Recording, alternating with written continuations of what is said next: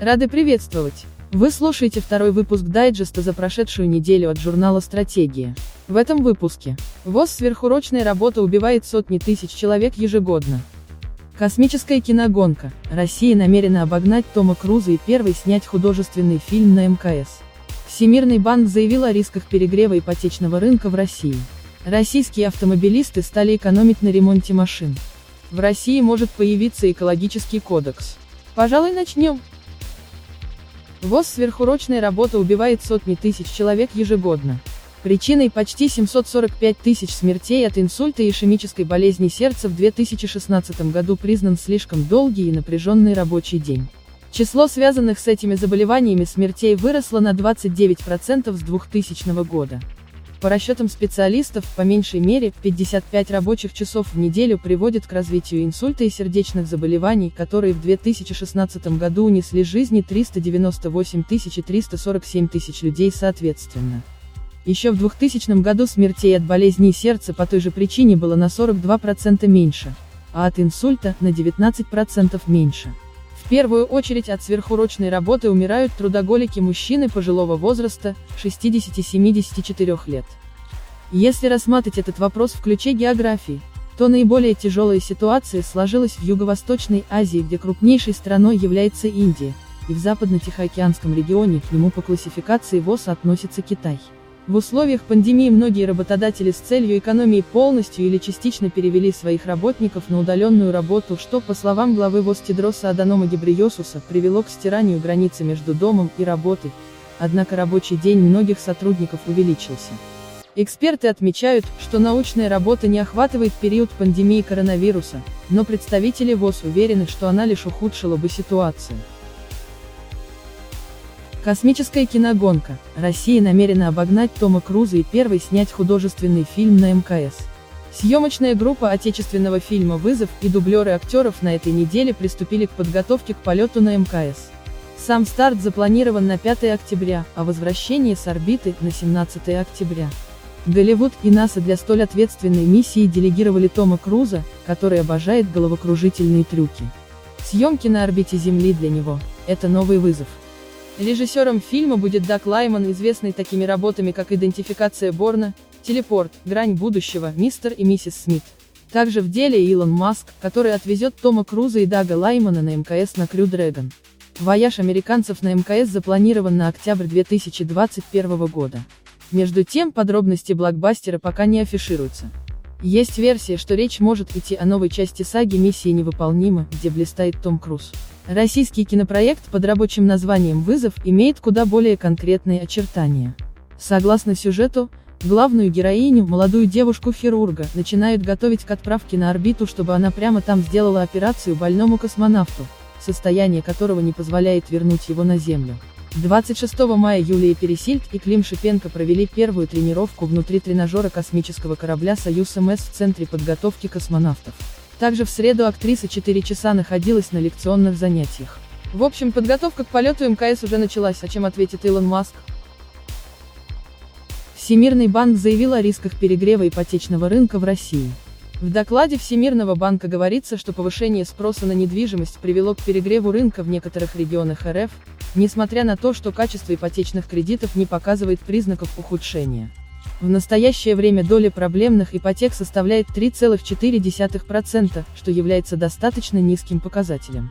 Доступность жилья может сократиться из-за увеличения разрыва между стабильно растущими ценами на квартиры и параллельно падающими доходами граждан. Если эта тенденция продолжится и дальше, то долговая нагрузка россиян по вновь выданным кредитам возрастет. Это может увеличить кредитные риски в банковском секторе при условии, если финансовые организации начнут мягче оценивать платежеспособность граждан для поддержки или стимулирования роста кредитования. Аналитики Всемирного банка констатируют, что сейчас ожидается принятие решения правительства РФ о новом продлении программы льготной ипотеки. Есть вероятность, что она будет по большей части завершена, будет актуальна лишь в ряде субъектах страны с низким уровнем спроса. Российские автомобилисты стали экономить на ремонте машин. Коронакризис заставил многих граждан потуже затянуть пояса. Россияне начали экономить деньги на обслуживании своих авто. Согласно результатам исследования аналитической компании, 39% водителей, опрошенных в марте нынешнего года, будут до последнего откладывать поездку в автосервис. Опрос показал, что чаще всего автолюбители экономят на тюнинге и аксессуарах, 65% респондентов, на втором месте – экономия на колесах и дисках, 35%, третье место заняли кузовные проблемы, которые не мешают эксплуатации авто, 28%. При этом более четверти участников исследований признались, что теперь выбирают запчасти подешевле. Если раньше, увидев неисправность подвески, водитель старался сразу поехать в автосервис, то теперь ему приходится ждать до последнего, выбирая, что важнее, покупка продуктов и одежды или приобретение запчастей. Такая тенденция весьма опасна.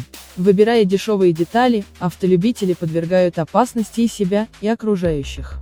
Согласно статистике ГИБДД, за первый квартал нынешнего года на российских дорогах по причине эксплуатации неисправных ТС погибли 226 человек, что на 1,8% больше, чем за аналогичный период 2020 года. Остановившиеся в полосе движения сломавшиеся автомобили также становятся причиной вторичных аварий, которые оформляются как ДТП с наездом настоящее транспортное средство. Число погибших в авариях подобного формата увеличилось на 11,7% и составило 115 человек. В России может появиться экологический кодекс. С такой инициативой выступила глава Совета Федерации Валентина Матвиенко. Спикер Верхней Палаты парламента отметила, что сейчас законодательная база в данной сфере в стране в целом сформирована. Она соответствует современным реалиям, международным стандартам и практикам.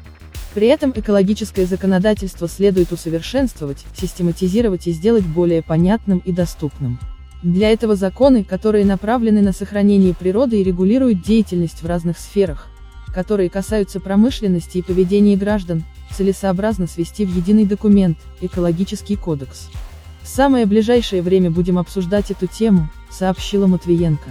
Она добавила, что по инициативе Верхней Палаты парламента сформирована программа модернизации законодательства в сфере обращения леса. Вместе с правительством сенаторы разработали целый ряд поправок в Лесной кодекс, для создания единой системы контроля за оборотом леса. Ведется работа по наведению порядка, прекращению незаконных вырубок, обеспечению восстановления лесов. По словам политика, благодаря поправкам в законодательство этот процесс пошел очень активно. Также спикер Совета Федерации акцентировала, что реализация наци-проекта экологии играет серьезную роль, в последнее время были приняты документы, которые сформировали порядок обращения с отходами производства, потребления, ликвидации накопленного экологического вреда. Матвиенко подчеркнула, что реализация данных законов на практике даст возможность уже в ближайшие годы существенно поменять ситуацию.